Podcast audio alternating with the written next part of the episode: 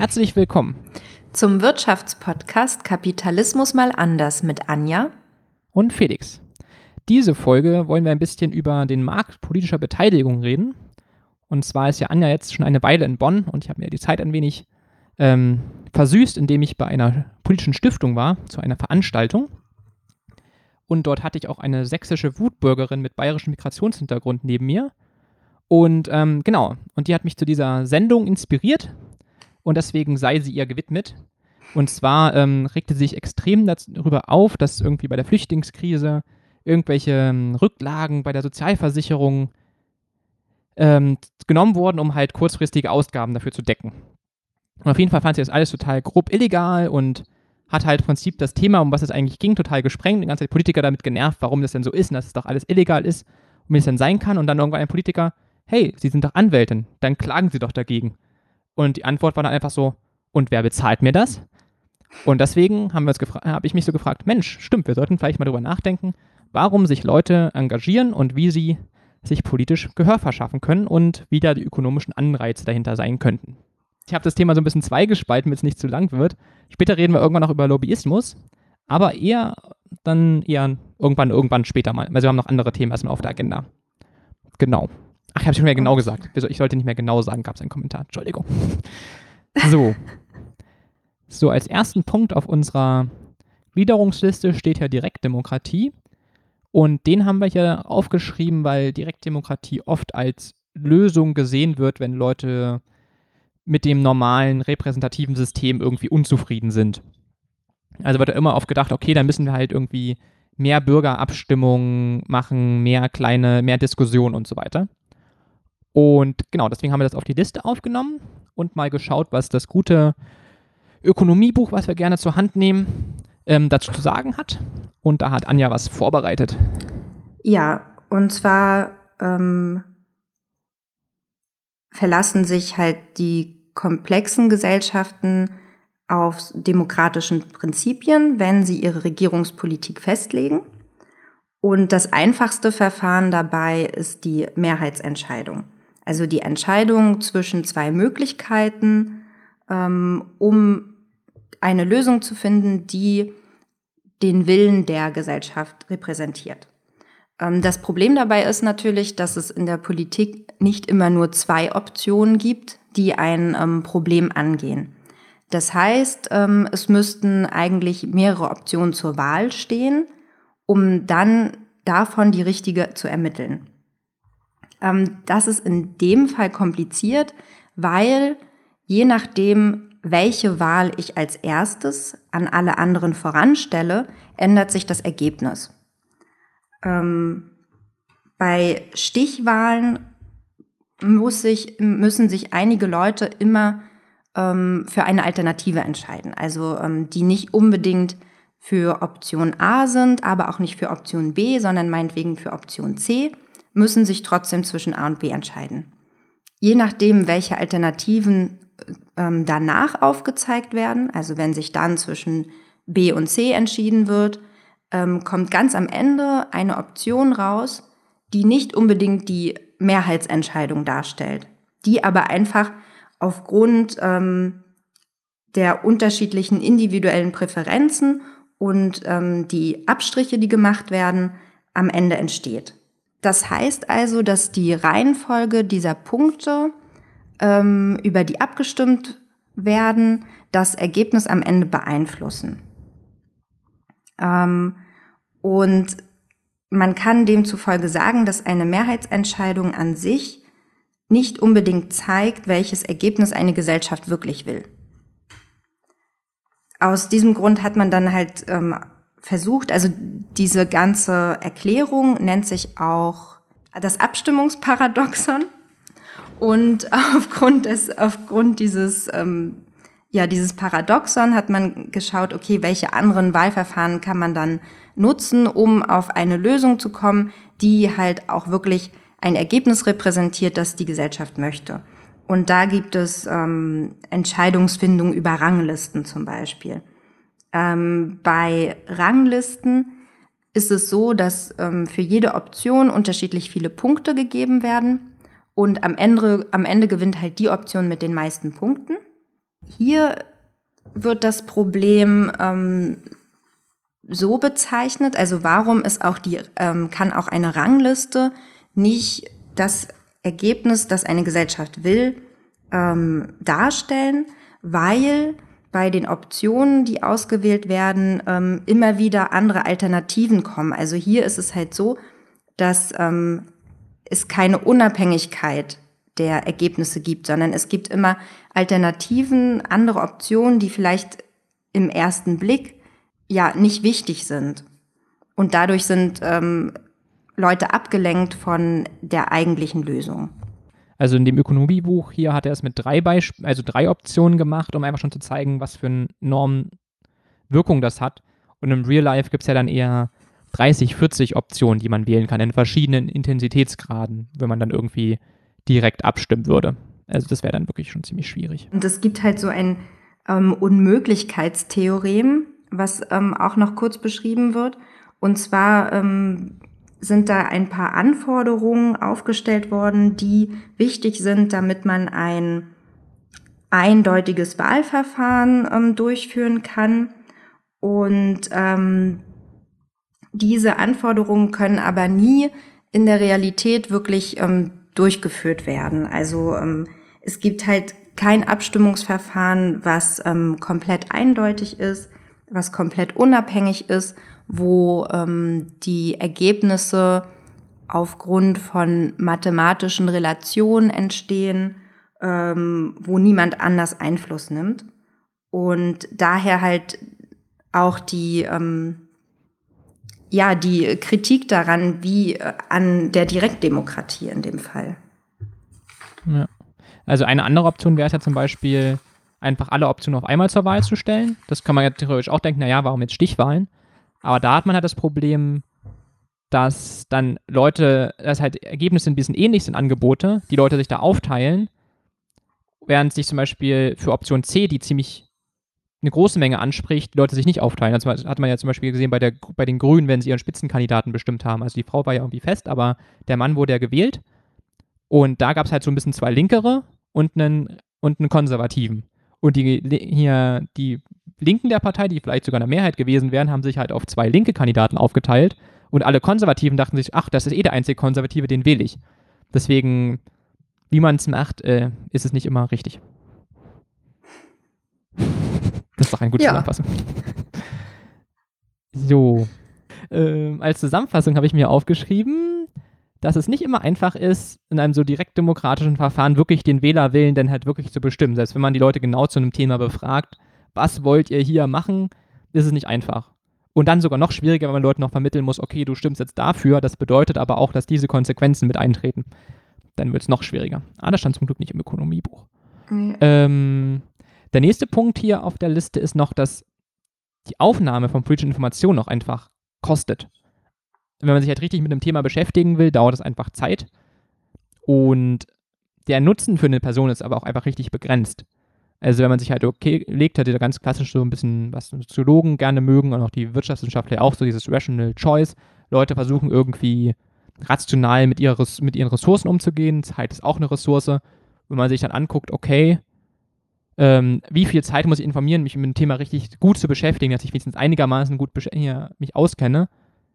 Und was ist dann der Output? Also, ähm, was habe ich dann davon, wenn ich mich da richtig gut mit auskenne? Und das steht halt ein ziemlich krasses Missverhältnis wenn sich jetzt alle anfangen würden, mit irgendeinem Thema gut zu beschäftigen. Und deswegen gibt es halt oft einfach eine nicht große Nachfrage an politischer Information. Der nächste Punkt, ein Kostenpunkt, den ich hier noch letzte habe, ist auch einfach so, neben der Zeit halt auch die Nerven, ne? wenn man sich zum Beispiel in irgendwelchen Diskussionen beteiligt oder dann irgendwelche Sachen liest, die einen einfach nur stören, wenn man halt vom Seehofer was lesen muss, also das, das kostet ja auch einfach alles Nerven.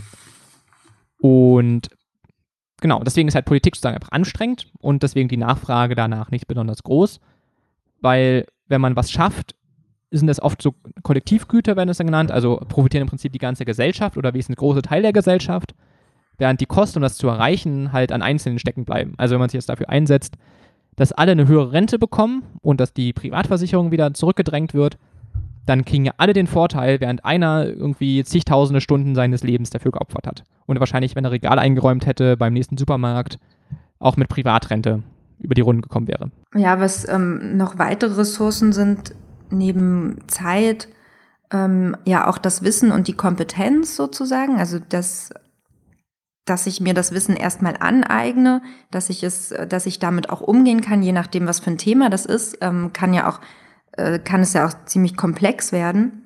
Und ich brauche da ja erstmal eine, ja, ein Grundwissen für. Mm, und dann auch, ob ich es mir, ja, also Geld, also ob ich es mir leisten kann, die Zeit dafür zu investieren.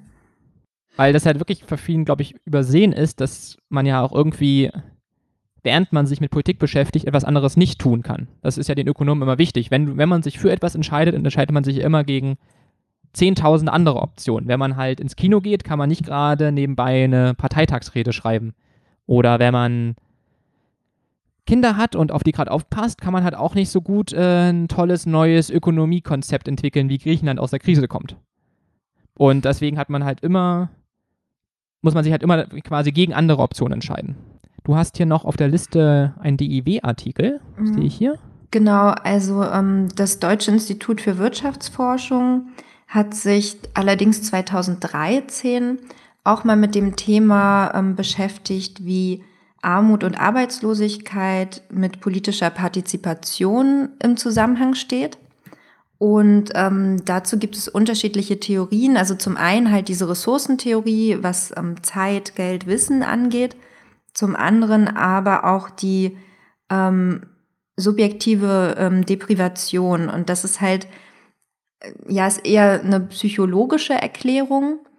Ähm, und zwar, dass bei Abstiegsangst oder bei Menschen, die ähm, in die Arbeitslosigkeit kommen, ähm, das Selbstbewusstsein sinkt und ein Gefühl von Hilflos Hilflosigkeit auf die eigene Situation sich niederschlägt und was dann dafür sorgt, dass sie sich zurückziehen und weniger politisch engagieren. Obwohl man ja eigentlich sagen würde, naja, das ist jetzt eine Situation, in der sie ähm, unglücklich sind und ja theoretisch auch Zeit haben, obwohl man das ja auch ähm, anders sehen kann, da im Endeffekt haben sie ja keine Zeit, da sie sich ja ständig für neue Sachen bewerben müssen. Um, die Zeit gibt, bekommen sie ja gar nicht, dass sie sich jetzt politisch engagieren. Und ja, genau, also sie sind halt mehr damit beschäftigt, ähm, ihre eigene Situation wieder zu verbessern, einen Job zu finden und ähm, werden sich weniger politisch engagieren. Ähm, trotzdem hat die Studie auch herausgefunden, dass, äh, dass der Sozi die soziale Herkunft oft einen, ähm, eine größere Auswirkung hat auf ähm, ungleiche politische Beteiligung und ähm, dass Menschen, die, äh, die arbeitslos werden und davor wenig politisch engagiert werden, dann engagiert sind, auch nicht wen sich noch weniger engagieren. Also das, ähm, sie haben diese Theorie, haben der Theorie empirisch zumindest äh, widersprochen und sie sagen, dass die politische Beteiligung einfach unterschiedlich ist, je nachdem, äh, wo man herkommt. Also sie in dem Artikel schreiben sie, dass Menschen ähm, in Arbeitslosigkeit eher auf Demonstrationen gehen als äh, Mitglieder in Parteien zu sein. Ja, genau. klingt ja auch irgendwie sinnvoll. ja, also das äh, eben, das ist jetzt auch äh, logisch und glaube ich, sieht man auch im Alltag. So. Aber ach so, eine achso. kleine Sache noch. Und zwar, ähm, was ich auch ganz spannend fand, was mit politischer Beteiligung zu tun hat. Und zwar ähm, hat es auch Auswirkungen auf die politische Beteiligung, wie was für Erfahrungen ich mit äh, sozialstaatlichen Institutionen gemacht habe. Also wenn ich da eher negative Erfahrungen mitgemacht habe, würde ich weniger einer Partei beitreten oder so einer ja, institutionellen Organisation, sondern halt auch eher auf Demonstrationen gehen. Auch so dieses, wenn Leute sich irgendwie unwohl fühlen oder so, sich irgendwo einzubringen, das sind ja auch Kosten. Ne? Das glaube ich, das wird ja. immer so, klar kannst du halt nicht quantifizieren, ne? wie, wie viel wert ist es jetzt, äh, sich, ab wenn man halt irgendwie sich unwohl fühlt oder denkt, man hat da eh keine Chance, sich zu überwinden, sowas zu machen. Aber es sind ja trotzdem auch Kosten, die Leute ähm, irgendwie aufbringen müssen. Ähm, als Zwischenfazit habe ich mir ja aufgeschrieben, vor allem, ach stimmt, genau, vor allem Leute mit viel Zeit, das hatten wir halt schon, ne? Also Politik kostet Zeit und wenn man natürlich viel Zeit hat, sind die Kosten, wenn man sich für Politik entscheidet, natürlich nicht so hoch. Weil wenn man sich denkt, okay, ich habe auch genug, sowieso genug Freizeit, dann kann ich mich auch noch damit beschäftigen, ähm, sind die Kosten für Politik geringer. Das heißt, viele Leute mit viel Zeit werden sich vor allem beteiligen in so direktdemokratischen Sachen. Und dann habe ich mir noch weiter aufgeschrieben, dass es auch nicht gerade unwichtig ist, so eine hohe Beleidigungstoleranz zu haben. Also ich glaube, viele Leute lassen sich, lassen sich halt abschrecken, wenn sie halt online irgendwie ruppig angegangen werden, beleidigt werden. Und manche es halt nicht so. Und ich glaube, das Problem ist dann auch in so vielen Online-Diskursen, dass dann viele Leute weggehen, die halt denken, okay, ich möchte halt nicht irgendwie beleidigt werden, was ja irgendwie auch okay ist, weil es ja auch eine, Ko es kostet ja auch einfach, sich beleidigen zu lassen.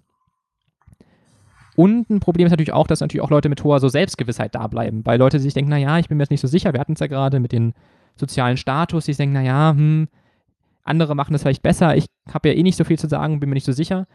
Die werden sich natürlich dann auch eher zurückziehen und es werden halt Leute da bleiben, die viel Zeit haben, auch mal beleidigt werden können und halt sich ihrer Sache sehr sicher sind. Obwohl ja die ähm, Angst meistens über so anonyme Foren ähm, geringer ist, als wenn ich jetzt zu einer Veranstaltung gehen würde, glaube ich. Ähm, na gut, ja genau, klar. Natürlich bei so einer Podiumsdiskussion wie meine sächsische Wutbürgerin mit bayerischem Migrationshintergrund, genau. da natürlich jetzt das Wort zu ergreifen oder Leuten ins Wort zu fallen und irgendwelchen Politiker anzuschreien, ähm, das braucht natürlich viel, viel mehr Selbstbewusstsein. Aber auch selbst schon in einem anonymen Forum sich von irgendjemandem zu beleidigen zu lassen und zu sagen zu lassen, hey, du bist ja total blöd, ist halt auch nicht angenehm. Eben. Das sind ja auch Kosten. Und da hat man, glaube ich, auch vor allem das Problem, dass halt Leute auch mit so speziellen irgendwie politischen Ansichten, die wahrscheinlich irgendwie repräsentativ überhaupt gar keine Rolle spielen, sich natürlich dann da finden, da die Meinungshoheit haben und die anderen Leute denken so, oh, okay, ja, auf diese Diskussion habe ich jetzt keinen Bock, das ist für mich eine Selbstverständlichkeit, was eigentlich auch für den Großteil der Bevölkerung eine Selbstverständlichkeit ist. Aber ähm, das bildet sich dann, glaube ich, halt leicht so eine Bilder, was viele Leute wollen, einfach nur weil es halt 30 Leute in einem Forum jeden niederbrüllen, der was anderes sagt. Ähm, und auch, auch wichtig in dem Punkt ist halt auch einfach, was ja auch richtig ist, dass Leute einfach verschiedene politische Werte haben was, und deswegen auch nicht unbedingt auf den Konsens kommen müssen. Also, wenn wir uns jetzt hier mit Seehofer unterhalten, das kann man ja auch höflich tun äh, und sich auch nett unterhalten und vielleicht auch so ein bisschen verstehen, warum andere Leute tun, was sie tun aber man muss jetzt nicht unbedingt die Werte von der CSU übernehmen, wenn man halt sonst eher so ein progressiver Mensch ist. Und das wird, glaube ich, auch oft, sehr oft übersehen, dass es halt einfach die Kosten, irgendwie so einen Konsens erreichen zu wollen, noch einfach extrem hoch sind, weil es halt einfach nicht zu erreichen ist. Und gerade wenn die Meinungen halt so unterschiedlich sind, also. Genau, wenn die Meinungen unterschiedlich sind. Ich glaube, vielfach ja. entsteht so die Illusion, wenn man in so einen Rahmen spricht, wo alle dieselbe Meinung haben. Wenn ich halt in einem Forum gegen die Vorratsdatenspeicherung schreibe, dann klar, ist der Konsens direktdemokratisch sehr leicht zu erreichen, dass alle Vorratsdatenspeicherung äh, blöd finden. Wenn ich jetzt hier aber zum, zur Parteisitzung von irgendeiner Volkspartei gehe, wird es schon deutlich schwieriger, diesen Konsens zu erreichen, dass die Vorratsdatenspeicherung vielleicht schlecht ist. Und das ja auch okay ist. Leute können ja auch die Meinung haben, dass sie das ja. sich sicherer fühlen, wenn dem so ist. Das ist ja auch völlig okay. Und dann muss man halt beachten, wie man dann halt sonst damit umgehen will. Ja, also man könnte halt sagen, dass ähm, Konsens in einigen Kontexten gut funktioniert, aber nicht ähm, bei einer Mehrheitsentscheidung oder bei, einer, ähm, bei einem Abstimmungsverfahren, wo halt wirklich der Großteil der Gesellschaft daran teilnimmt. Ja, also wenn man zum Beispiel auch einfach schon überlegt, es guckt sich auch fast niemand Bundestagsdebatten an. Ne? Ich habe es irgendwie Zeit lang gemacht und alle so, was, warum machst du das? Ich dachte naja, weil ich irgendwie, ich fand es auch interessant zu wissen, okay, wie reden die eigentlich und weiß nicht, man kriegt ja auch ein bisschen mit, wie Leute denken, wenn sie so erzählen. Aber wenn Leute sich nicht mal Bundestagsdebatten angucken, ist es ja noch krasser, sich vorzustellen, dass man alle zu Wort kommen lassen will, oder zumindest ein bisschen. Wenn man es sozusagen selbst in diesem kleinen Rahmen schon nicht schafft. Ähm, ja, ach, hier ist das Zwischenstaatlich. Das braucht deswegen nicht unbedingt Direktdemokratie, um die politischen Probleme zu verringern. Man kann es auch weniger radikal tun, weil das Direktdemokratie-Ding ist halt doll anders, hat wahrscheinlich auch Vorteile, aber halt auch wieder verschiedene Risiken. Zweiter Punkt, die politische Mitte steht hier. Da hast du wieder was Schönes genau, vorbereitet. Genau, auch da ähm, haben wir was aus unserem Wirtschaftsbuch, was ich kurz vorstellen will, wenn ich äh, meine Notizen finde. Da. ähm, und zwar geht es da um den Medianwähler. Also ähm, die Frage, die dahinter steht, wie funktionieren Regierungen, die nach dem Mehrheitsprinzip arbeiten Und wer bestimmt eigentlich in einer Demokratie die zu wählende Politik? Und ähm, dieses Medianwählertheorem ähm, basiert auf einem Zwei-Parteien-System. Und die Mehrheitsregel wird immer ein Ergebnis zustande bringen, dass der Medianwähler, also der Wähler, der exakt in der Mitte liegt, ähm, bevorzugen würde. Sagen, also sagen, wenn man jetzt Leute von doll konservativ nach toll, ganz doll links aufteilt, irgendwie 100 Leute, ist sagen der Medianwähler genau der in der Mitte, der im Prinzip der, genau, also genau in der Mitte stehen würde davon. Ja. Die Mehrheitsregel besagt halt der Wähler genau in der Mitte zwischen diesen Parteien, dass ähm, das Ergebnis ähm, das Ergebnis, was er halt hat, wird ähm, zustande kommen. Und ähm, das machen sie so ein bisschen auf an Budgetfragen. Also wenn halt die Frage ist, okay, wie viel, wie hoch sollen die Militärausgaben sein? Und dann gibt es Optionen, ähm, ich sag jetzt einfach irgendwas, 5 Milliarden und äh, 20 Milliarden und irgendwo. Ja, 2% des BIP, sagen sie doch immer, wollen sie haben. die Militärs. Ah, okay. Wie viel ist das dann? Sehr, sehr viel Geld. Ja, also dann glaub, ist wahrscheinlich doppelt so viel meinen, wie bisher. Genau, aber da geht es genau, so eine aktuelle Debatte. Manche sagen, hey, wir müssen 2% unserer Wirtschaftsleistung ins, in das Militär kloppen und manche denken sich, naja, tut es nicht irgendwie auch ein Viertelprozent oder so. Ja, ja, also das wären halt diese beiden Pole und man würde sich dann halt in der Mitte treffen. So. Und ähm, was, was kommt halt, also was ist die Schlussfolgerung daraus, dass sich Parteien, um ihre Wahlchancen zu erhöhen, ähm, immer mehr in die Mitte, ähm, immer mehr in die Mitte rutschen und in der Mitte positionieren, weil sie halt dort die meisten Wählerstimmen bekommen. Sie bekommen dann die, die ein bisschen daneben liegen und die halt alle, ähm, die in, in der Mitte sind. Das äh, Ding ist aber, dass die Ansichten der Minderheiten ähm, in dem Fall halt nicht mehr viel zählen. Und ähm, es kann auch kein wirklicher Kompromiss gefunden werden, wenn zum Beispiel ähm, 40 Prozent sagen, sie wollen ganz viel Geld für einen Nationalpark ausgeben, 60 Prozent sagen aber, sie wollen gar nichts dafür ausgeben, dann ist der Median auch bei 0 Prozent. Und in dem Fall, äh, genau, würde man halt auch kein, würde kein Kompromiss zustande kommen zwischen diesen Null und ähm, zwischen ganz wenig und viel Geld. Also im Prinzip ist es ja das, was wir eigentlich auch so sehen mit SPD und CDU. Die haben halt ihren linken Rand und sie haben ihren, die, die SPD hat theoretisch einen linken Rand, die CDU hat hier einen rechten Rand. Und es lohnt sich halt für beide, sich extrem anzunähern, weil dann die SPD immer noch den linken Rand hat, weil die Leute müssen ja irgendwas wählen. Also viele Leute gehen ja jetzt sagen einfach, was ja auch richtig ist, einfach wählen, weil es wichtig ist und weil Leute dafür gestorben sind, dass man wählen gehen kann. Und deswegen sollte man immer wählen gehen. Und die SPD vertraut, kann darauf vertrauen und möglichst weit in die Mitte rutschen und sich denken, okay, die linken Leute werden tendenziell uns immer wählen, weil sie werden ja nicht die CDU wählen, weil die ist ja noch unlinker, als wir es sind. Und die CDU kann sich denken, okay, wir rutschen in die Mitte weil die rechten Wähler müssen uns eh wählen, weil die SPD wollen sie ja noch weniger wählen, weil die ja noch unrechter sind, als wir es sind. Und dadurch lohnt es sich halt für die Parteien, sich im Prinzip komplett beim Medianwähler links und rechts zu treffen. Und dann leiden zwar ein bisschen die Flanken, weil sie halt nicht wirklich äh, berücksichtigt werden. Aber wenn es nur zwei Parteien gibt, ist es halt im Prinzip das Rationalste, was man machen kann. Und deswegen braucht es mehr Markt. Weil das System wird dann im Prinzip sofort gesprengt, sobald es mehr Parteien gibt. Wenn sozusagen dann zum Beispiel die CDU nicht so weit nach links rutschen kann, weil es rechts noch irgendwie ähm, eine bürgerliche, konservative Partei gibt. Also ich weiß nicht, irgendwie mit der AfD, mit dem Lucke zum Beispiel, weil am Anfang waren die ja noch nicht wirklich re krass rechtsradikal, wenn ich das recht in Erinnerung habe.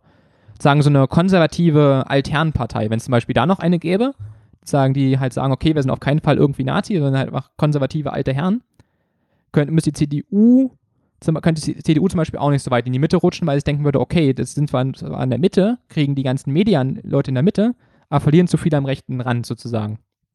Während die SPD, wenn es da irgendwie noch links eine marktwirtschaftliche Alternative gäbe, die trotzdem sozial ist, auch nicht sagen könnte, okay, wir rutschen komplett in die Mitte, weil dann verlieren wir wieder alles.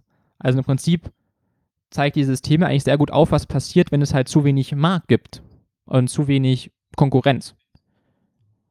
Also, ähm, genau, das findet man eigentlich in ziemlich vielen Ländern eigentlich, dass sich eine Art Oligopol mit ganz wenigen politischen Kräften der Parteienlandschaft bildet, die dann halt davon profitieren können, dass es halt keine Konkurrenz gibt. Und das Problem an wenig Konkurrenz ist dann halt immer wenig Qualitätsprobleme.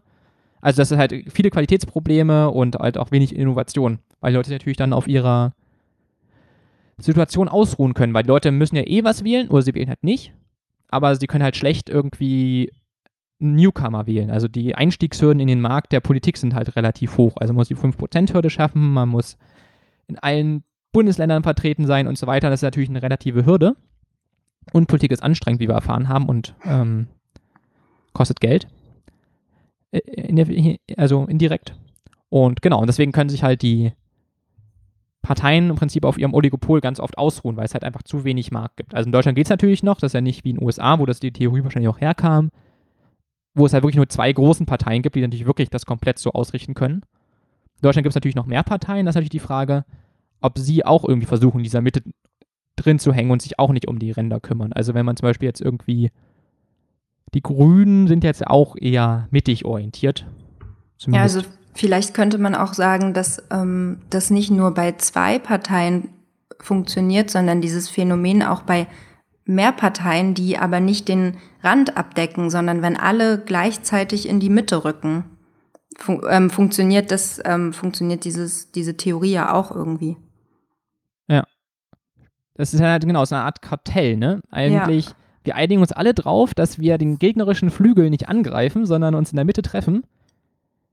Was ich irgendwie aus CDU-Sicht total verstehen kann, weil Merkel halt wunderbar, ähm, sie ist ja eine wunderbare Regierungschefin für die, Link für die Mitte. Ja, und sie kriegt ja dann auch alle Wählerstimmen. Also ja.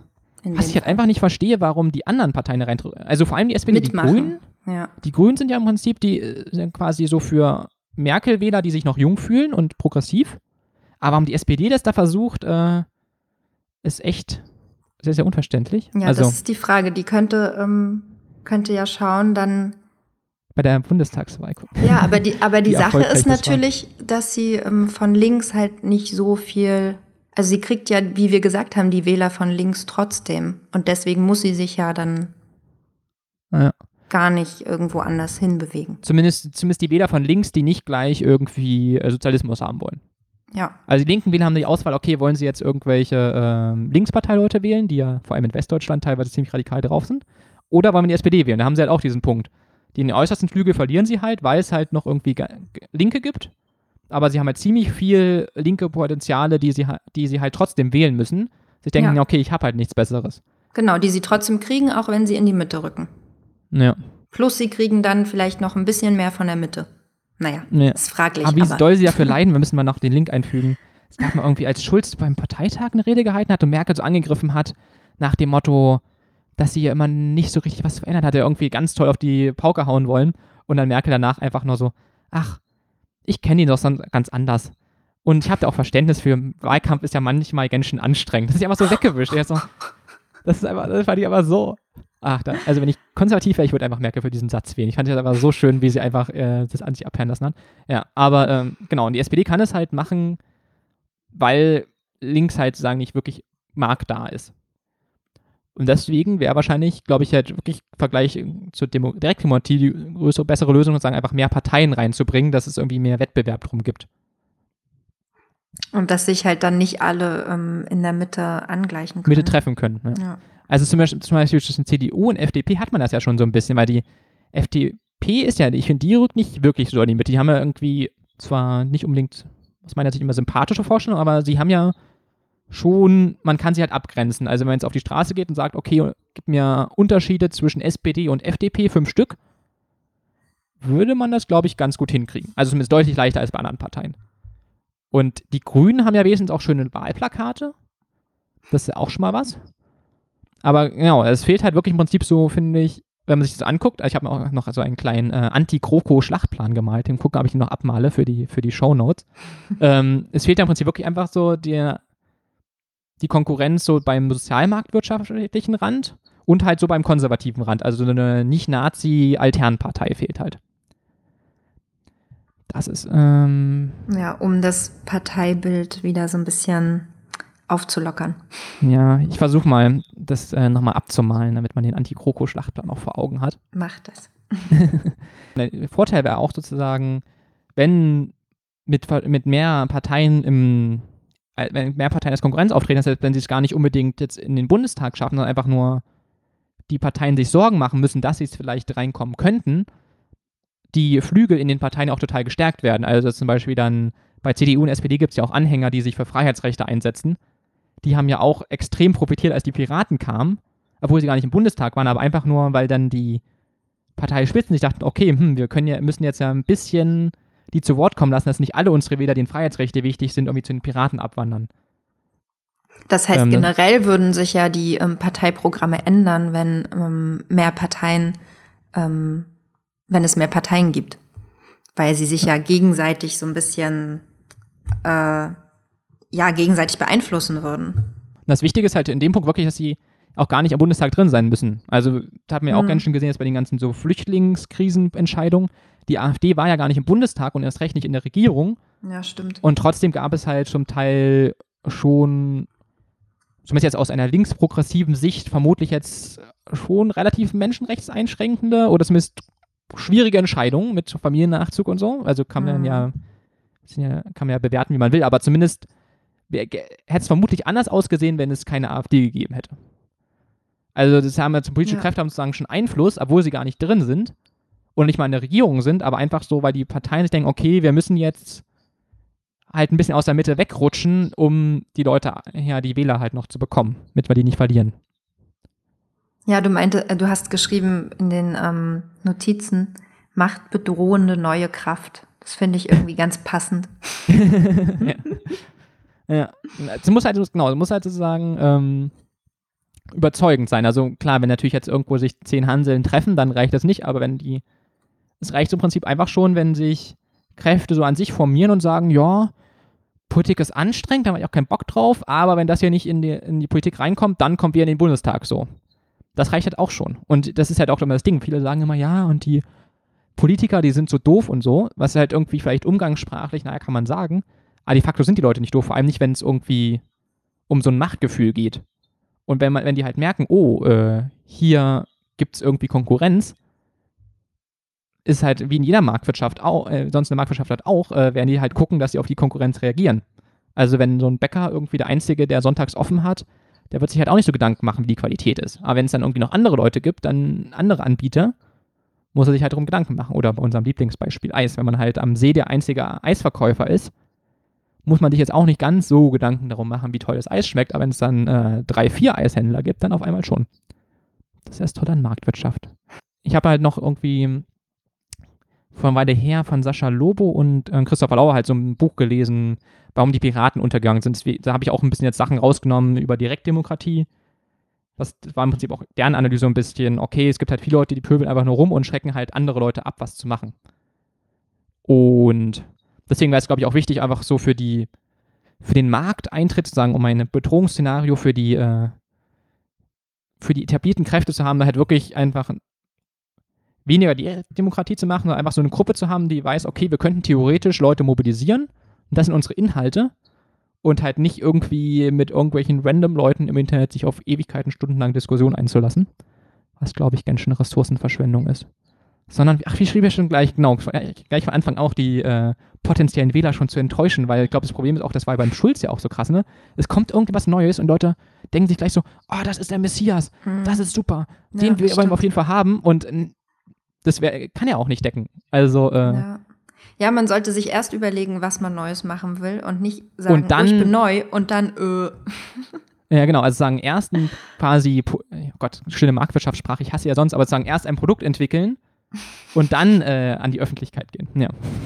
Ich finde das sonst immer erschrecklich, so bei Studenten, so die Konsumenten sind ja. und beim Arzt, dass man da Kunde ist. Am allerschlimmsten ja. ist es ja beim Arbeitsamt. Das ist das schon so Management. Ähm, ja, ich finde halt bei dem Punkt ist ja, man muss, muss, halt einfach ein Produkt haben, was man so theoretisch dann anwenden, hier anbieten kann und wo Verkaufen sich dann die anderen Parteien kann. denken, okay, hm, das könnte problematisch werden. Weil ich, ja, das ist halt, glaube ich, bei den Piraten halt auch ein Problem gewesen. Da ist dann, die haben halt so krasses Mitgliederwachstum gehabt. Irgendwie alle Leute dachten, hey, das ist jetzt unsere Partei. Ähm, das, äh, hier werden meine Ideen verwirklicht. Und dann kommen halt Werte zusammen, die einfach nichts die einfach nicht zusammenpassen. Also ich war halt mal vor einer Weile noch in so einer ganz kleineren Partei drin. Die waren im Prinzip eine Piratenpartei ohne, ohne Pöbeln. Und es ging auch zufälligerweise trotzdem nicht auf, weil, oh Wunder, äh, dann Leute dabei kommen, die meinten, hey, das Grundeinkommen muss kommen und dann andere Leute sagen, hey, das Grundeinkommen ist das absolute Gegenteil all meiner politischen Überzeugung. Und das ist halt schwierig, ne? Naja, also war dann wirklich, das war halt interessant, war ja, mein, das war ja wahrscheinlich mein erster und letzter Bundesparteitag, auf den ich dann sein konnte, weil in kleinen Parteien kann man schnell auf einen Bundesparteitag gehen. Ähm, und es dann irgendwie denkst du, okay, das ist eine politische Kraft, die total jung ist und sofort anfängt, wie jede andere Partei dann irgendwelche nichtssagenden Sätze in einem Programm zu schreiben, äh, weil man sich halt nicht einigen kann.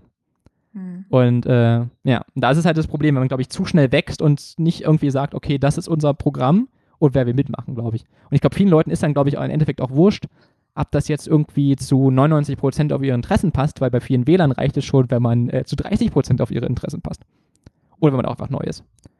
Ja. Was ja auch wieder zu der ähm, Anfangstheorie passt, dass man sich ja zu verschiedenen Optionen, man ja nicht genau das durchsetzen will, ähm, was man jetzt genau möchte, sondern man wählt ja trotzdem aus. Also ja. man muss nicht hundertprozentig ähm, jede Meinung treffen, sondern ähm, man, es werden trotzdem Leute einen wählen, die vielleicht ja. nicht 100% damit übereinstimmen, aber weil es halt gerade die beste Alternative ist. Und es werden auch einen Leute wählen, die ähm, nicht in Internetdiskussionen vertreten sind. Weil ich glaube, das ist auch das Problem, wenn man halt viele ja. Sachen so im Internet abstimmt. Da werden halt, glaube ich, 90 Prozent der Bevölkerung niemals eintreten, also niemals mitmachen. Weil sich dann viele Leute denken, hey, irgendwie habe ich einen 40-Stunden-Job und Kinder oder was auch immer, Besseres zu tun. Ich habe keinen Bock hier irgendeine Diskussion zu folgen, wo Argumente anscheinend eh nicht so wichtig sind. Ja. Ich finde, wir haben ja eigentlich mal jetzt einen gar nicht so pessimistisches Ende, ne?